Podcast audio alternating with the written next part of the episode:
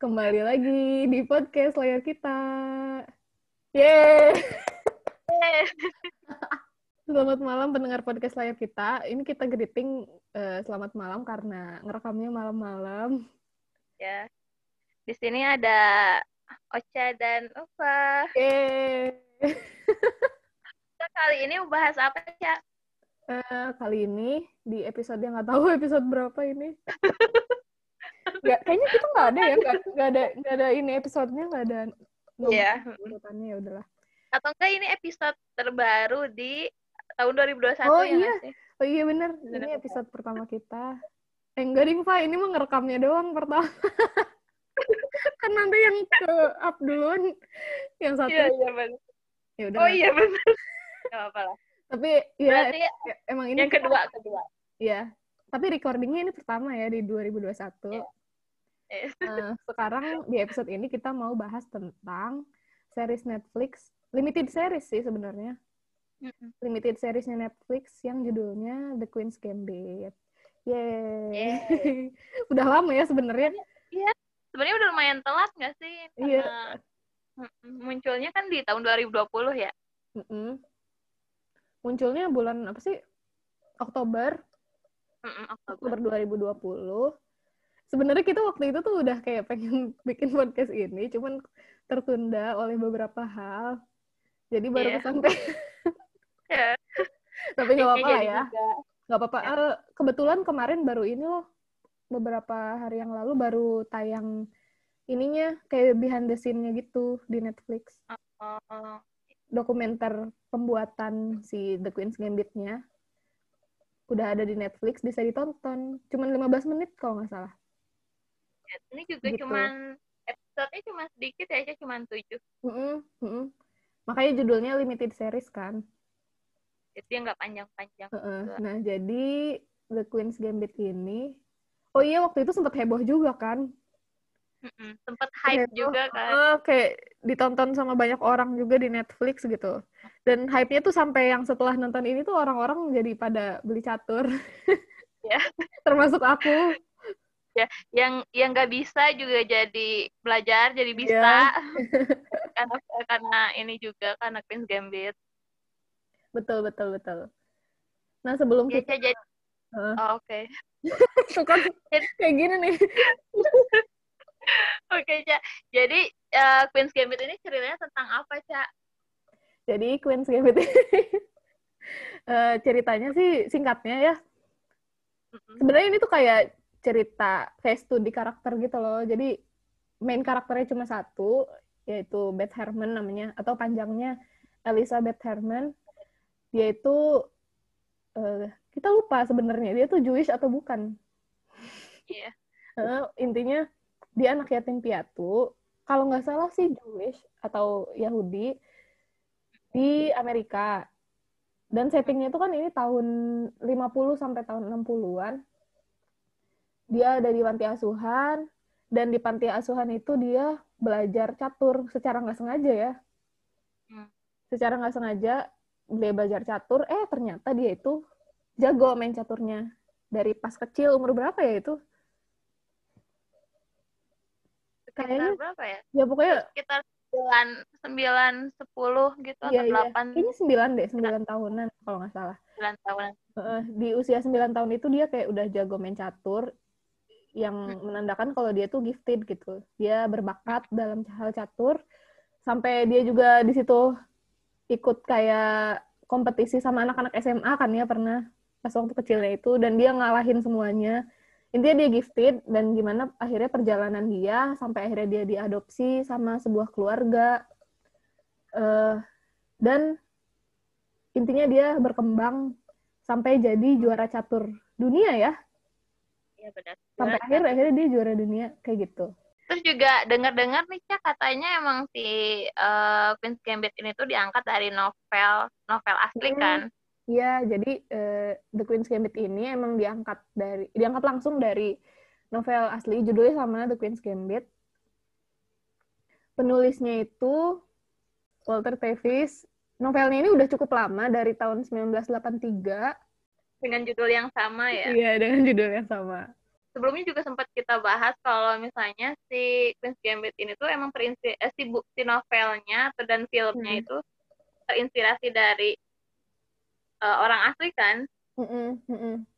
Iya, jadi uh, si penulis novelnya ini, si Walter Tevis ini, waktu dia bikin karakter si Beth Harmon, dia tuh terinspirasi langsung dari emang kayak atlet catur juara dunia gitu. Nah, tapi kalau Beth Harmon ini kan cewek ya.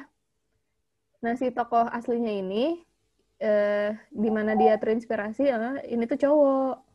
Namanya Bobby Fischer.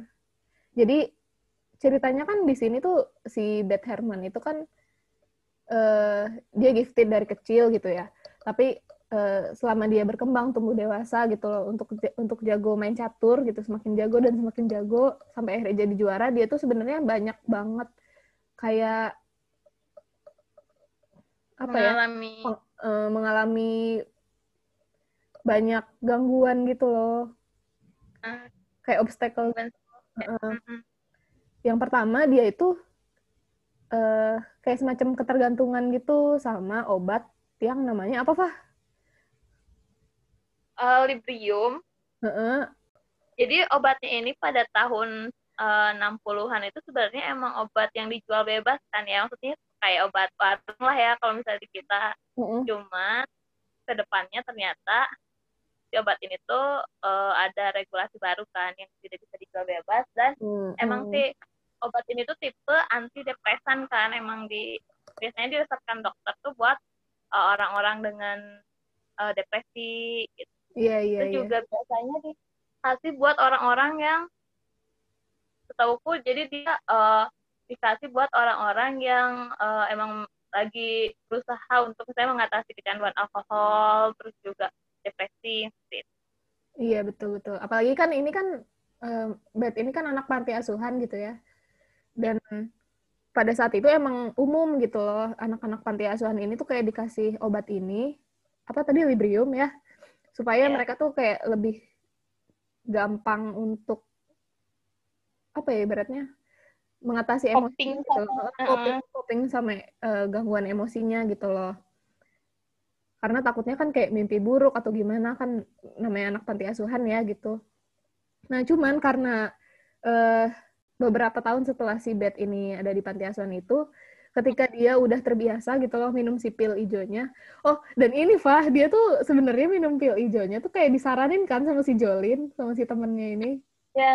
Dia, dia bilang minumnya itu nanti aja pas waktu malam.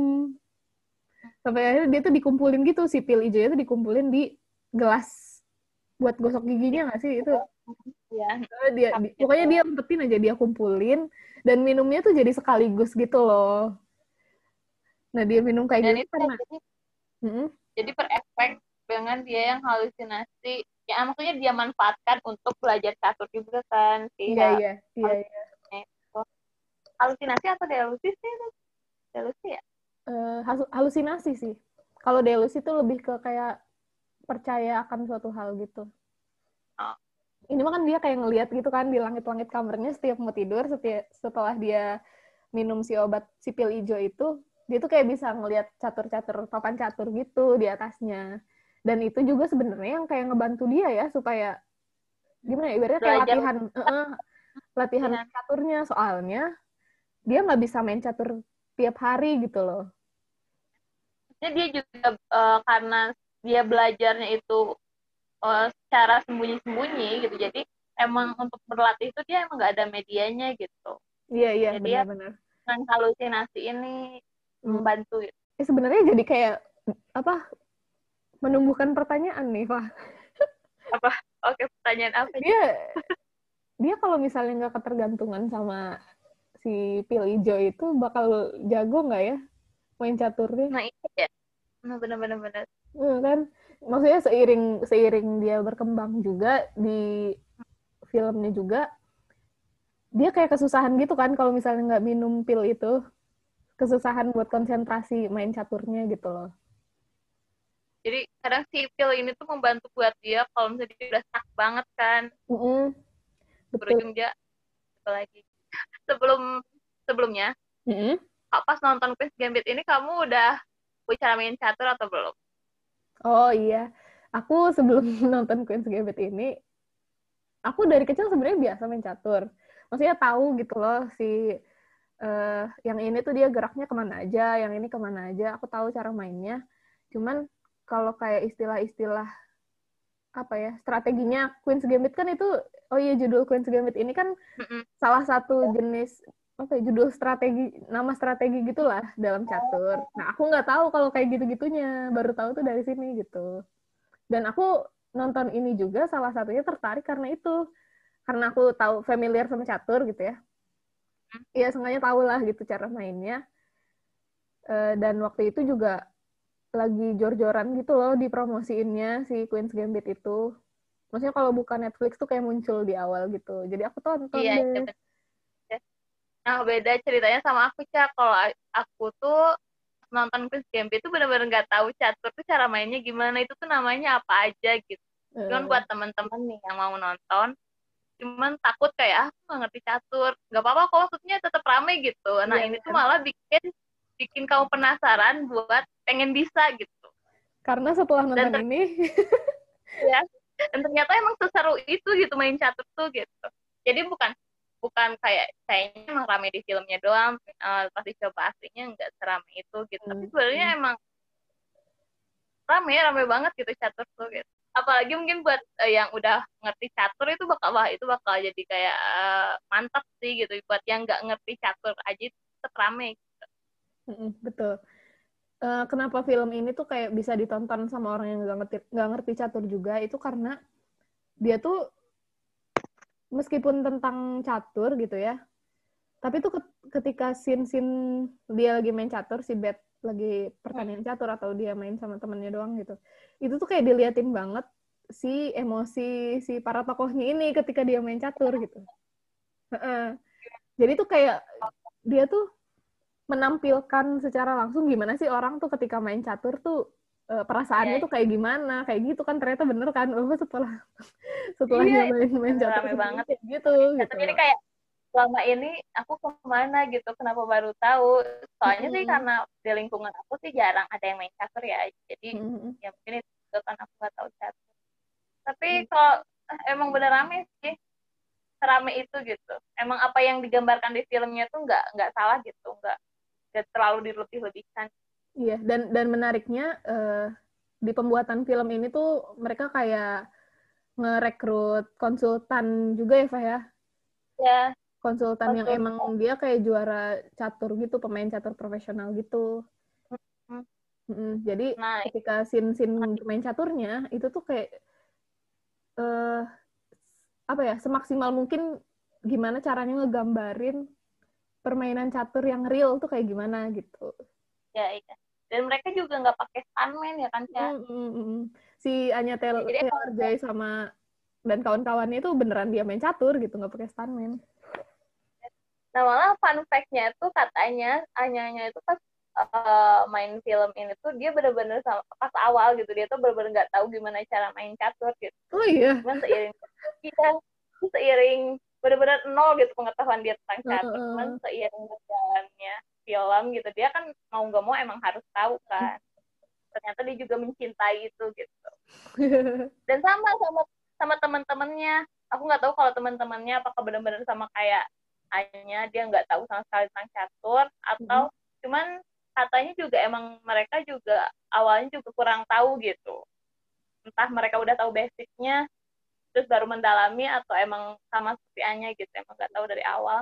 Cuman jadi tapi itu tuh berarti memperlihatkan kalau acting mereka tuh sangat luar biasa gitu itu tuh kayak kita kan tidak melihat kalau dia kalau aku sih ya aku melihatnya kayak aku nggak melihat uh, seperti seorang aktris yang emang lagi bermain hmm, uh, iya. gitu tapi aku kayak emang Anya tuh se aku melihatnya karakternya emang benar benar-benar uh, se apa sih sepassionate itu gitu hmm. sama catur gitu iya iya actingnya dan aku ngelihatnya juga ya sama teman-teman yang main caturnya juga kayak ya mereka tuh kayak atlet atlet catur beneran gitu loh.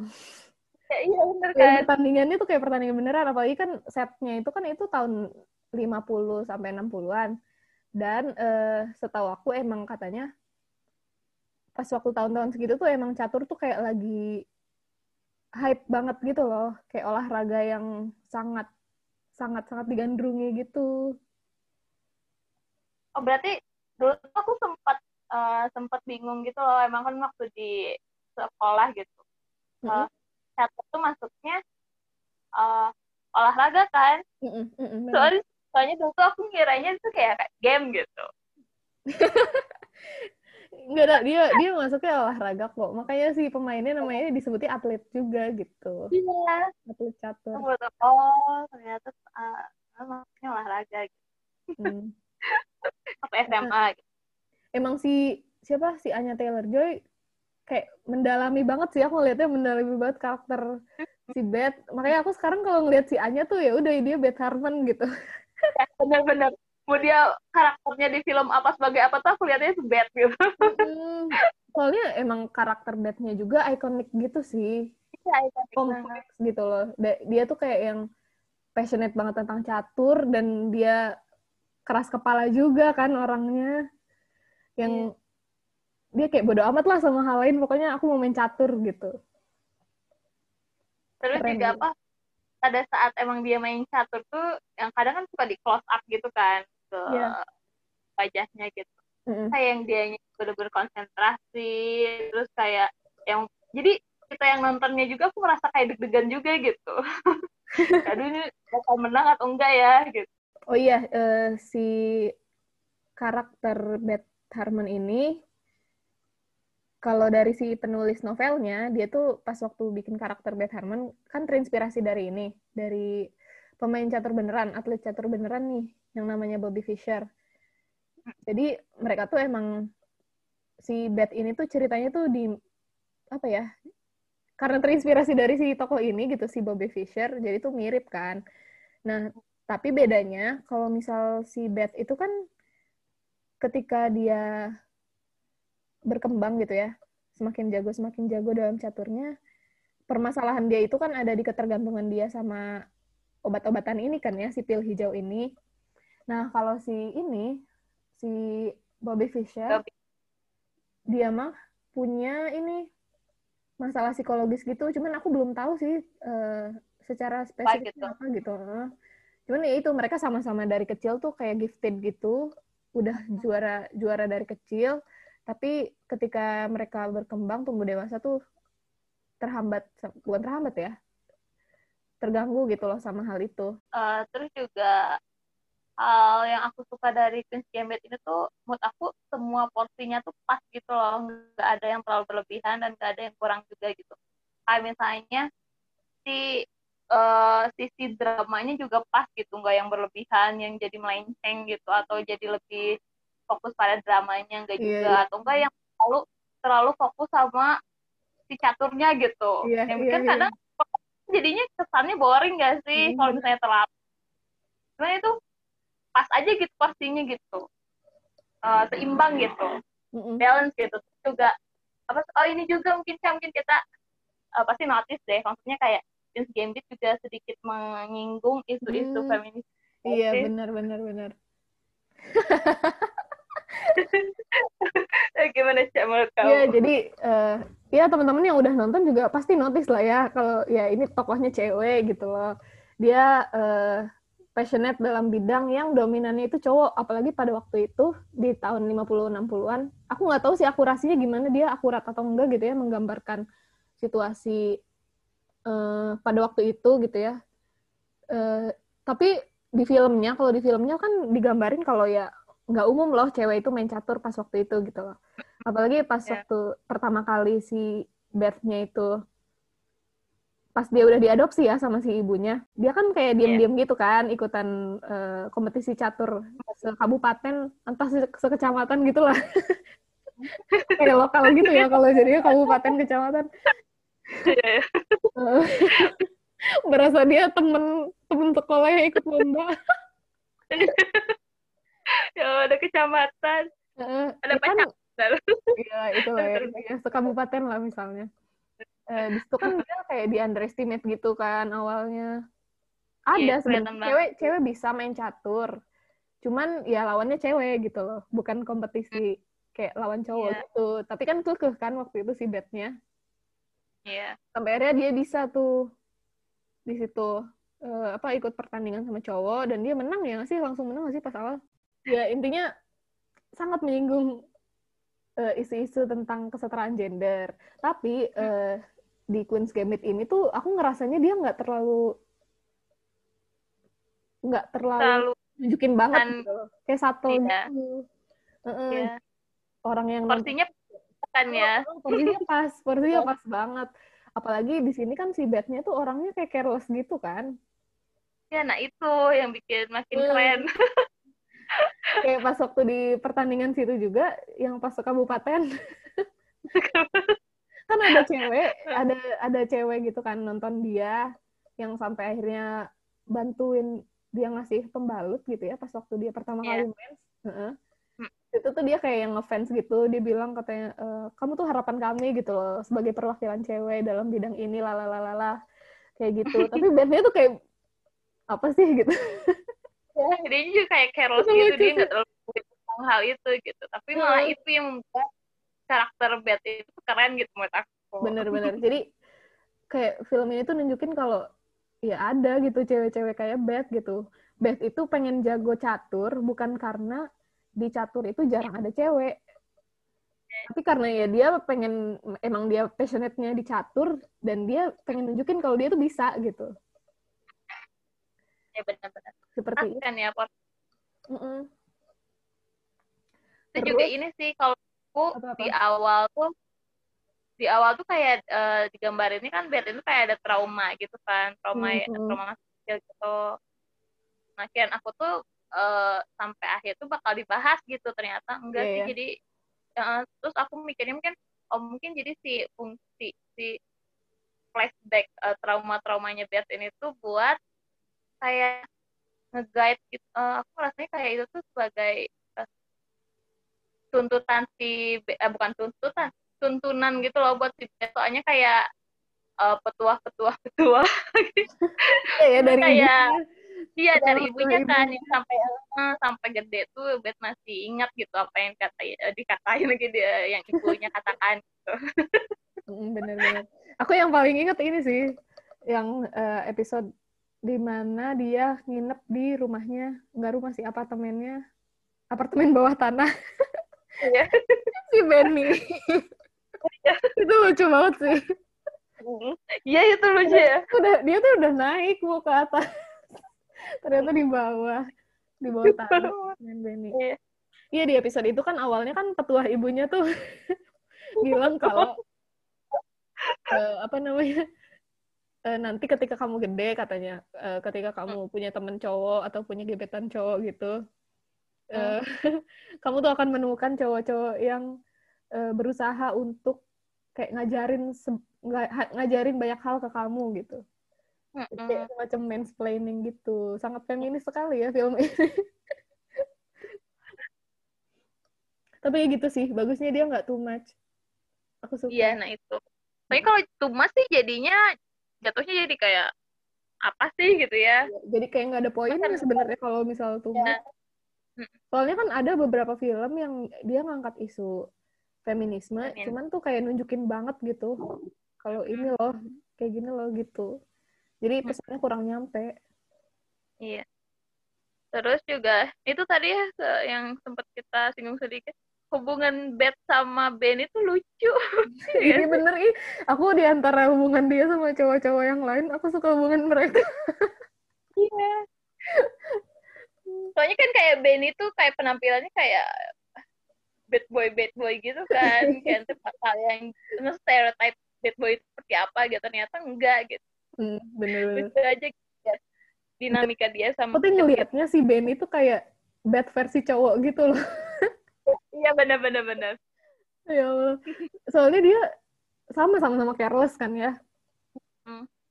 Ya walaupun bedanya kalau kalau si Beth itu kan dia suka luxurious thing gitu. Dia suka hal-hal yang mewah. Kalau Benny kebalikannya kan, tinggalnya aja di bawah tanah gitu. Tinggalnya aja.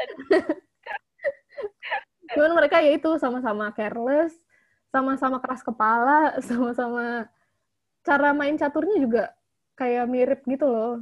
Tapi iya sih menarik tau hubungan si Beth, Beth sama, sama iya sama Benny. Atau nggak sama cowok-cowok yang lainnya juga kayak sama Harry yeah. Beltic. Dia juga itu kan Harry Beltic tuh awalnya kayak underestimate gitu kan ke Beth pas yang eh, dia yang suka akhirnya. oh, ternyata akhirnya tapi karena di film ini sampai akhirnya kan si Beth juga nggak sama siapa pun ya mm.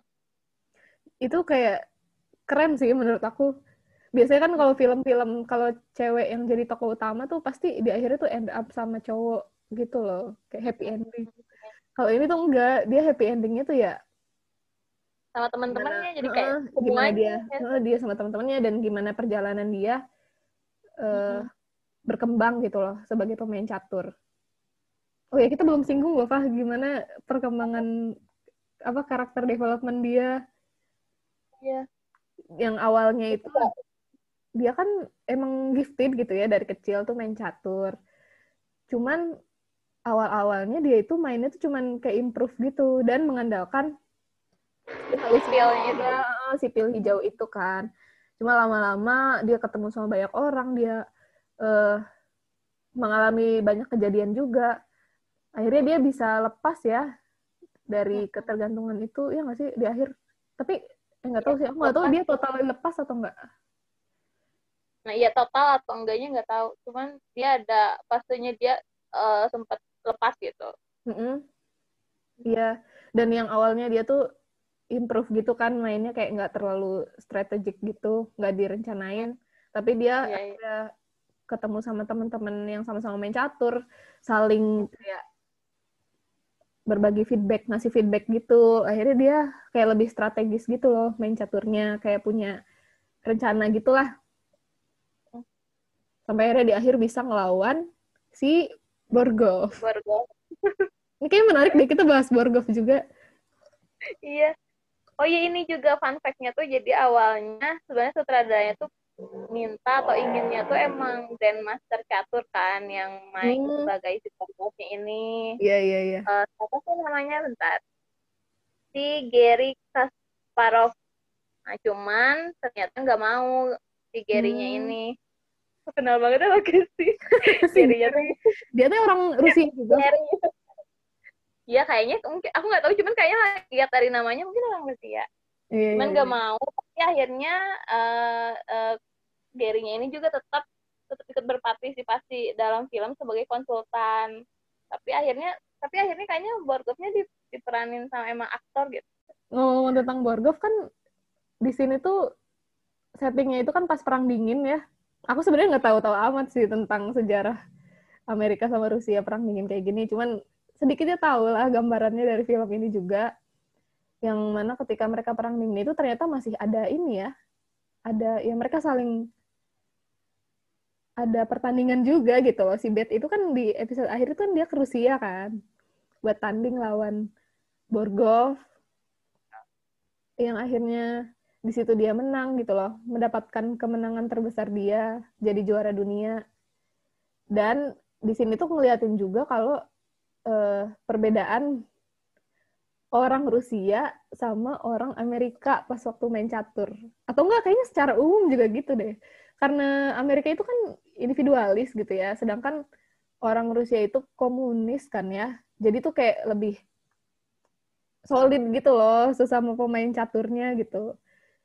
Jadi tuh kelihatan banget bedanya gitu. Sampai akhirnya di episode mana gitu, si Benny-nya juga bilang kan ke si Beth kalau eh, kenapa kita tuh kalah mulu katanya kalau misal lawan orang Rusia itu ya karena orang Rusia itu ketika udah di luar eh, apa namanya di luar pertandingan mereka tuh kayak satu sama lain tuh kayak saling berbagi gitu jadi mereka kayak kerja sebagai tim gitu loh sedangkan iya. uh, orang Amerika tuh karena individualis jadi ya udah sendiri sendiri aja itu juga ini kan sebenarnya pas di uh, pertandingan uh, sebelum yang terakhir itu kan hmm? kayak kan kan ada tempat nginepnya gitu kan hmm. uh, si para catur ini. Itu juga sempat di ada scene di mana kayak si Borgovnya itu tuh sama pemain lainnya tuh saling saling berbagi strategi gitu loh. Yang itu yeah, tuh yang yeah, sedikit yeah, yeah, yeah.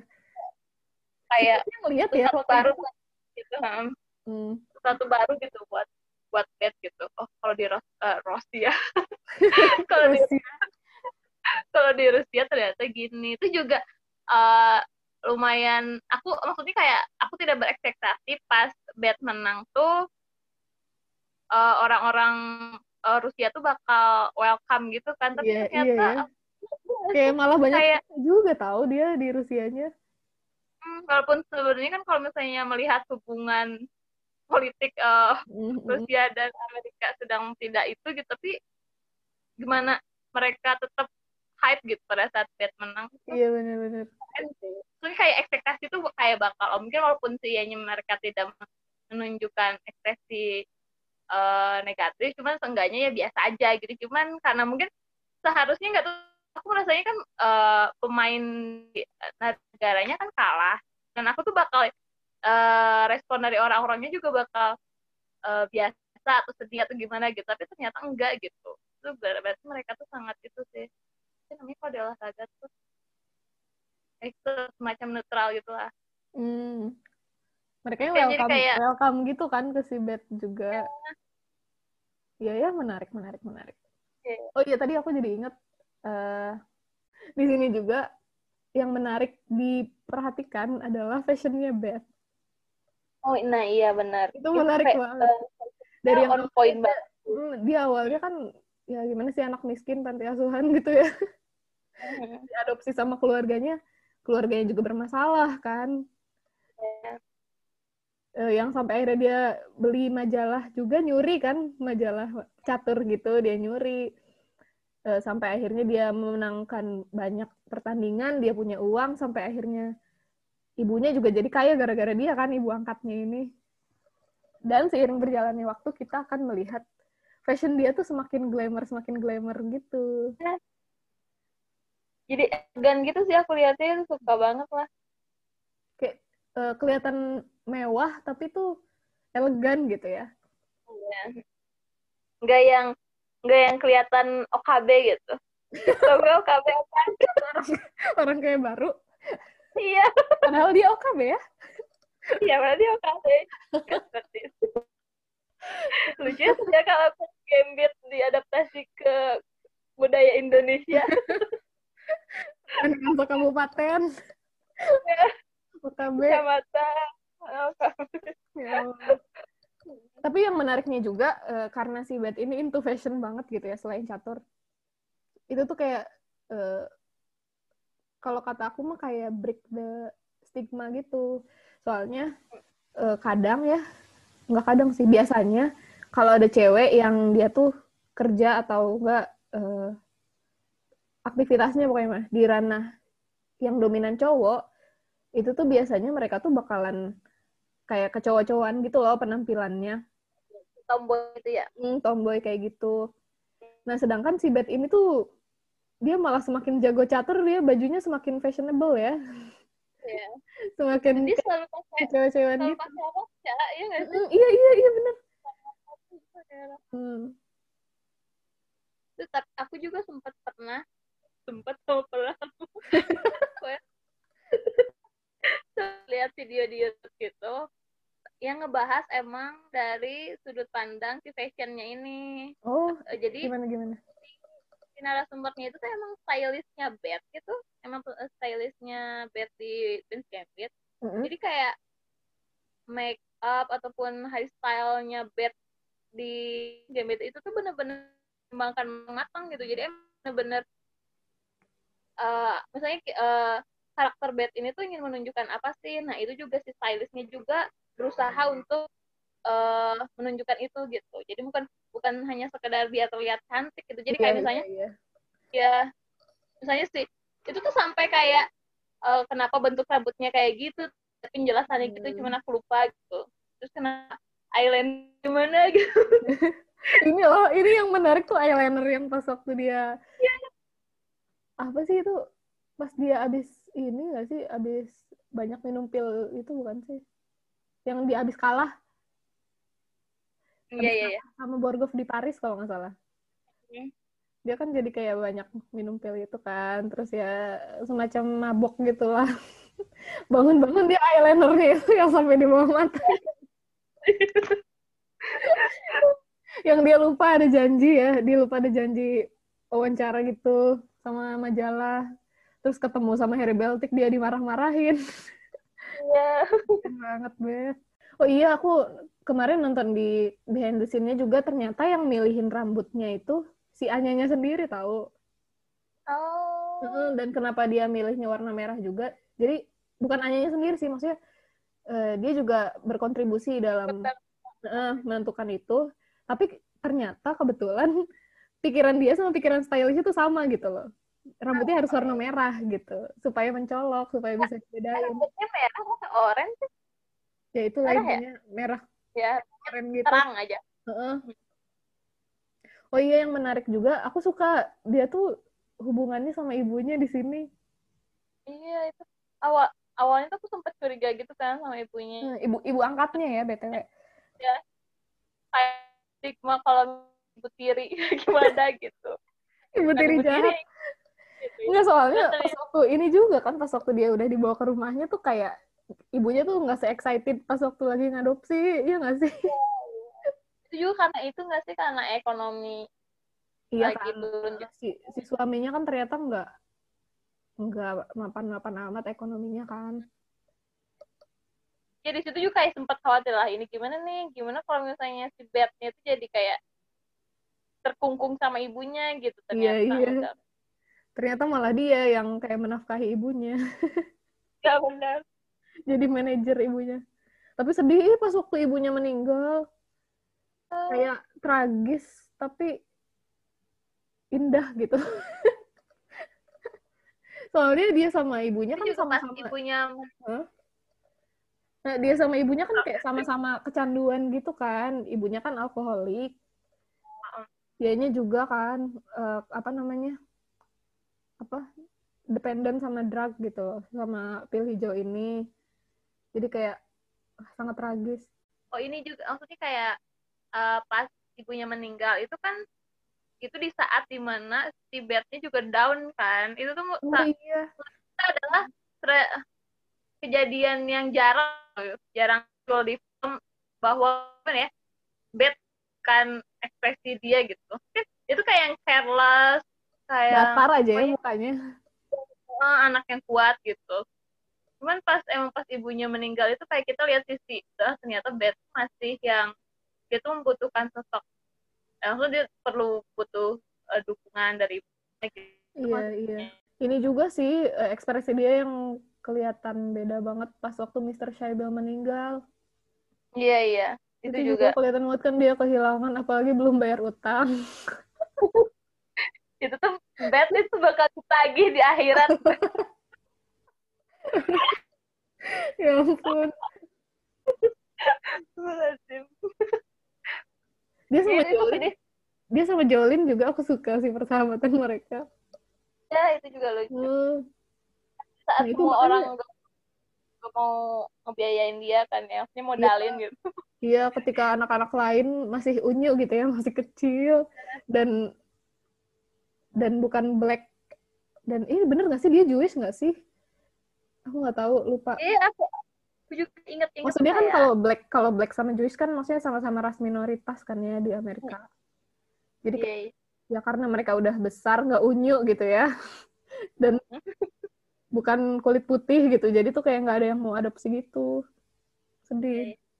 itu juga ya, salah satu yang uh, kayak bukti kalau misalnya film itu nggak terlalu drama banget gitu itu tuh kata aku sih yang di mana kayak emang si film ini tidak menjelaskan si masa kecil Ben lebih hmm. lebih dalam gitu. Iya iya. Biasanya kan ada ya film-film yang ngejelasin masa lalu panjang di akhir. Tapi ya, ya karena mungkin keseringan nonton drama, aku nonton drama, kayak sempat berpikiran kayak jangan-jangan Borgo adalah adalah jambet atau pemikiran dari mana coba kenapa? Musuhku adalah ayahku.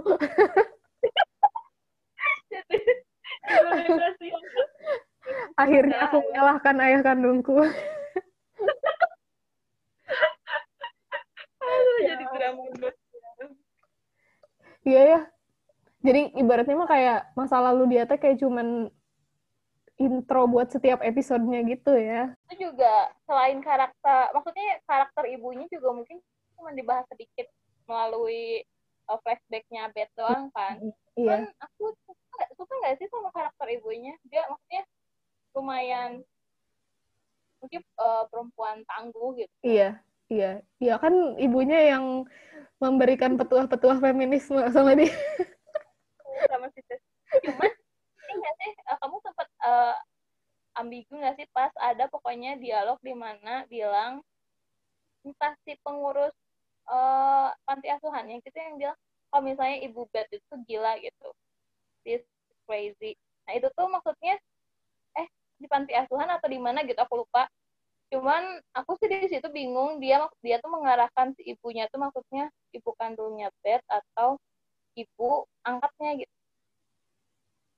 Nggak tahu tuh jadi aku kayak lupa. si tapi dia ngomongnya Hmm. di mana itu pas? Di panti asuhan atau lupa. Nah lupa. Di panti asuhan atau bukan ya? Aku lupa cuman kayaknya si orang ini tuh dia tuh kayak kayak nge kayak menuduh kayak bed eh, maksudnya kayak dia tuh tahu kalau bed itu kan ketergantungan si drugs itu. Iya. Nah intinya kayak kayak kayak dia tuh berusaha apa ya berusaha membuat eh ya maksudnya berusaha membu- menyalahkan kalau misalnya keturunan maksudnya ibu kamu juga kayak gitu gitu. Oh. jadi kayak ibu kamu tuh eh, gila gitu. Jadi gila kayak juga gitu. Makanya kamu kayak gini juga gitu. Ah, iya. Aku lupa apakah si pemilik panti asuhan gitu atau lupa nggak tahu musuhnya yang mana gitu. Kayaknya iya Itulah. deh di panti asuhan soalnya kan emang eh, akhirnya kan kita tahu juga kan si ibunya tuh ternyata kayak sengaja di apa hmm, bunuh bunuh diri gitu kan. eh, cuman beruntung aja sih Bethnya selamat ibunya meninggal. Sebenarnya drama ya masa lalunya. Tapi sebe- jadi kepikiran ini cak ironis nggak sih? Jadi kayak di saat di mana pas ibunya tuh bener-bener memberi bed petuah panjang lebar tentang jadi perempuan tangguh tapi dianya iya iya iya iya Iya nggak sih? Tapi dia kayak itu gitu kan karena dia kayak ditolak gitu loh ya sama si cowoknya. Ya iya iya iya Apa? bener ya. Ironis ironis. Bener, bener, bener. eh ini tuh bakal ada season 2 nya nggak sih atau udah? Kayaknya nggak ada sih soalnya limited series kan. Dan kayaknya kalau ada kalaupun ada season 2 juga mau nyeritain apa lagi gitu soalnya ini Tadi kayak udah padat gitu loh Fah. Walaupun tujuh cuma tujuh tapi padat banget. Kayaknya kalau misalnya misalnya gitu karena mungkin mereka merasa oh ini kayaknya banyak peminatnya gitu. Mereka memaksakan buat uh, season 2 juga kayaknya bakal lebih drama nggak sih? Soalnya Iya. ya udah maksudnya kan pertandingannya. pasti. Mungkin yang ngegantung tuh masalah romance sih Fah. Ya ya udah tim tim aku tim Jenny Beth. Aku tim Benny Bat tapi nggak nggak apa-apa sih. Aku malah lebih suka ending kayak gini malah jadi kayak nggak ya, nggak open ending gitu kan. Heeh. dan nggak tipikal apa film yang tokoh utamanya cewek gitu yang akhirnya harus ada pasangannya. Di ini juga ih malah di episode akhir kan eh pas waktu dia menang dia kan ketemu ya sama si first love-nya itu. Tapi kayak eh, karena si Beth-nya udah tahu gitu kan si gimana? Super si first love-nya itu tuh yang wawancara ya? Apa Mm-mm, si namanya aku Towns. lupa. Yang ini yang jurnalis itu loh. Jurnalis nah apa aku wawancara. Terus terus terus. Iya, dia kan ketemu kan. Soalnya terakhir kali, terakhir kali mereka ketemu tuh kayak mereka hampir ada terjadi sesuatu di antara mereka, cuman ternyata ketahuan si cowoknya ini. Kalau nggak salah itu waktu di mana sih? Di hotel gitulah. Yang pasti ibunya, ibu tirinya tuh ketemu sama pas hmm, masih di Paris ya gebetannya, bukan di Paris. Di Spanyol bukan sih? oh iya pokoknya itulah pas belum ke Rusia kan Eh, di situ kan dia ketemu tuh sama sama si first love-nya. Dia kayak mau terjadi sesuatu, tapi ternyata dia bareng cowok. Ternyata dia gay gitu kan si first love-nya ini. Dan akhirnya di episode akhir pas ketemu di Rusia, karena dia jurnalis kan dia ikut ngeliput gitu ke Rusia si first love-nya ini. Dia ngejelasin tuh akhirnya eh ternyata dia tuh kayak masih bingung gitu loh sama orientasi dia. Tapi akhirnya ya udah Beth berdamai gitu loh uh, mereka baik-baik aja gitu eh ini juga karena kita menyinggung soal orientasi seksual karakternya. Hmm? jadi aku sempat baca beberapa review tuh yang mengatakan kalau si karakter Beth ini tuh dia biseksual. Cuman apa ya aku nggak nggak ngerti maksudnya. Emang apakah ada suatu scene gitu yang perlihatkan kalau Beth juga tertarik sama perempuan? Aku aku tahu aku tahu. Inget nggak sama teman sama temennya Benny? Eh temennya Benny yang orang Paris oh iya bener mereka sempat itu kan ya sempat bermalam gitu sempat nginep eh, nah kita nggak tahu ngapain kan Enggak lagi oh, dia pas iya. waktu pas waktu pertama ketemu di apartemennya si Benny tuh kayak emang tertarik gitu kan si orang Parisnya ini. Eh tapi btw kenapa ya uh, cewek-cewek Paris tuh kayak di kayak identik banget sama biseksual ya nggak sih? Kayak aku sering banget yeah, yeah. nonton di film pasti kalau orang biseksual cewek tuh kalau nggak uh, yang apa yang lesbian itu pasti orang Prancis. Iya, iya maksudnya Eropa Eropa sana. Mm -hmm. Kenapa ya? Oh iya benar makanya pas aku baca tuh dia aku tuh lumayan bingung gitu emang ada ya perasaan sama cowok semua nah itu juga lumayan ada banyak orang yang membahas sejak dilihat dari uh, itu yang tentang orientasi seksual hmm. LGBT gitu juga uh, oke okay, dari apa? sampai sepuluh kamu mau ngasih rating berapa. Aduh aku nggak suka ngasih rating rating uh, tapi berapa ya? Nggak gini deh patokannya. Ini salah satu series Netflix. Favorit aku nomor dua. Oke. Okay. ini aku pokoknya ini sebenarnya aku nggak sehari beres. Sebenarnya walaupun bisa gitu ya karena cuma tujuh singkat. Cuman kayaknya aku beres tiga hari atau empat hari gitu. Hmm. Ya tapi emang kayak tipe yang udah beres satu episode tuh kayak kamu pengen tahu kelanjutannya iya, gitu. iya iya. Aku nonton ini sekali duduk loh. Ya wow, dan, besok, dan besoknya aku nonton lagi sekali duduk. Dua kali. Langsung. Pokoknya ini filmnya uh, layak lah layak untuk tonton dan bagus sih. Mm -hmm. itu bagus. Apa ya kata yang paling gampang ngegambarin series ini adalah padat ceritanya padat terus uh, perkembangan karakternya bagus. Itu sih. Satu kata dari aku mungkin ini seimbang. Iya iya. Seimbang juga sih. Iya benar. Porsinya pas gitu. Segala sesuatunya tuh pas gitu. Nggak yang berlebihan atau yang kurang. Mm -hmm. oke. okay. Itu aja uh, apa ya obrolan kita tentang The, The Queen's Gambit yang sangat telat ini uh, semoga suka uh, jangan lupa follow semua sosial media layar kita. Ada yeah. Instagram at layar kita, Twitter juga layar kita. Atau enggak kalau misal mau, oh iya kalau misal teman-teman mau review film, series atau apa pun, sebenarnya layar kita nerima. Tinggal kirim aja reviewnya di layar kita at gmail.com. Kita tunggu. Iya. Ya, sekian dari kita.